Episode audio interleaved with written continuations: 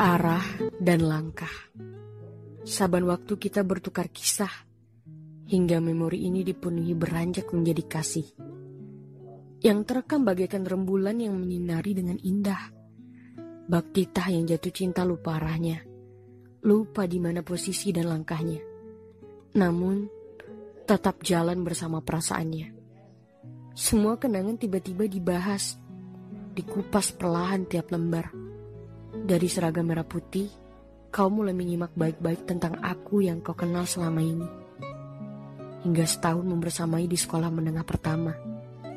Ya, semua diulang dengan indah.